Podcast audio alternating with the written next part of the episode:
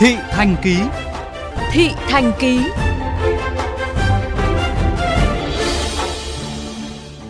Thưa các bạn, khi bố mẹ phải đi làm để con ở nhà để tự học online, có không ít thiết bị điện tử được các em dùng làm công cụ để chơi game trực tuyến thay vì học bài. Điều đáng nói, chính phụ huynh cũng không lường hết hoặc chủ quan cho đến khi phát hiện ra con đã nghiện game từ lúc nào. Ghi nhận của phóng viên Hà Kiều. Đi học thì em chơi game ít cũng chỉ tầm 30 phút. Đá bóng xong làm bài tập. Ở nhà không ra đường Chỉ có game. Hôm đấy em chơi tầm 4 năm tiếng. Cả ngày ấy, quên làm bài tập về nhà. Em bị ờ, tê tay ấy, nhưng mà lúc đấy vẫn là trong trận rồi. Cố chơi, thích chơi lại chơi tiếp. Em không nhớ giấc mơ như nào nhưng mà bố mẹ em toàn nói em nói làm nhảm gì liên quan đến gì ấy. Đình Vũ, học sinh lớp 8 ở Hà Nội, bắt đầu chơi game online từ lúc học tiểu học. Cùng với cậu em trai học lớp 7, mỗi người một điện thoại học trực tuyến tại nhà.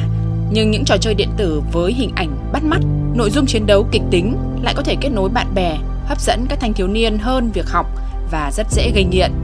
Trong khi đó, chị Yến, phụ huynh của các em cho rằng Thời gian đâu mà em đi suốt ngày, có vẻ ở nhà đâu mà cho học thôi một ngày chỉ cùng lắm chỉ được tiếng hai tiếng cùng nhưng khi kiểm tra thời gian thực tế lưu lại trên điện thoại thông minh hai em đã dành hơn một giờ cho việc học và hơn 5 tiếng đồng hồ chiến đấu trong game. Câu chuyện tương tự diễn ra tại gia đình anh Lê Việt Phong ở Khâm Thiên, Hà Nội. Hai cậu con trai của anh có thể chơi game hàng giờ liên tục, bỏ bữa, quên làm bài tập về nhà. Tệ hơn nữa, các em sẽ to tiếng tranh cãi để giành quyền chơi trên các thiết bị công nghệ cái việc uh, chơi game mà khi các cháu đang học online thì khó có thể tránh khỏi được.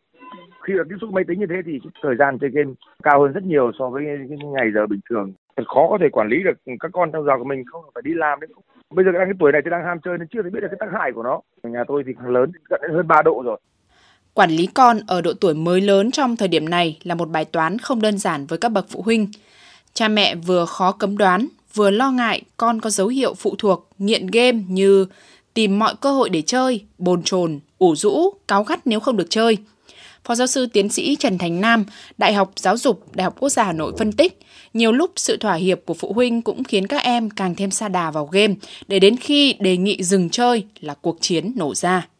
Game nó là một cái ngành công nghiệp cực kỳ phát triển, có rất là nhiều yếu tố để thu hút người chơi. Liên quan đến môi trường ấy, thì nghiện game chủ yếu là do thiếu vắng đi những cái ờ, điều thú vị ở trong cái cuộc sống thường nhật. Ngay bố mẹ có khi là cũng đã tập cho con là quen với cả cái việc chơi game rồi. Và cái thứ ba nữa thì liên quan đến cái vấn đề là sức khỏe ừ, tâm thần của chính những cái người chơi đấy. Theo khảo sát của Tổ chức Y tế Thế giới, trẻ em sử dụng các thiết bị di động sẽ tác động rất xấu đến tâm sinh lý, làm tăng nguy cơ béo phì lên tới hơn 30%, tăng nguy cơ mất ngủ lên 55% và gia tăng tính bạo lực, giảm sự tập trung. Chứng rối loạn nghiện game cũng được tổ chức này liệt vào nhóm bệnh sức khỏe tâm thần kể từ năm 2018. Bác sĩ Nguyễn Văn Ca, khoa tâm thần Bệnh viện Quân y 175 cảnh báo. Tỷ lệ những người sử dụng game online cũng như là các cái công nghệ ờ, số là gặp rất là cao đặc biệt là đã có những cái trường hợp đã gây ra những cái rối loạn tâm thần và đã được đến khám và điều trị các chuyên gia cho rằng phụ huynh nên nỗ lực cải thiện tình hình bằng nhiều cách để giảm cảm giác nhàm chán cho trẻ vì thiếu không gian và không có người chơi cùng. Thay vì cấm đoán, nên thiết lập thời gian biểu với sự giám sát chặt chẽ, hướng dẫn con nội dung phù hợp, đặc biệt là không thỏa hiệp, giúp con dần dần tạo nếp sinh hoạt lành mạnh, cân bằng giữa học tập và vui chơi.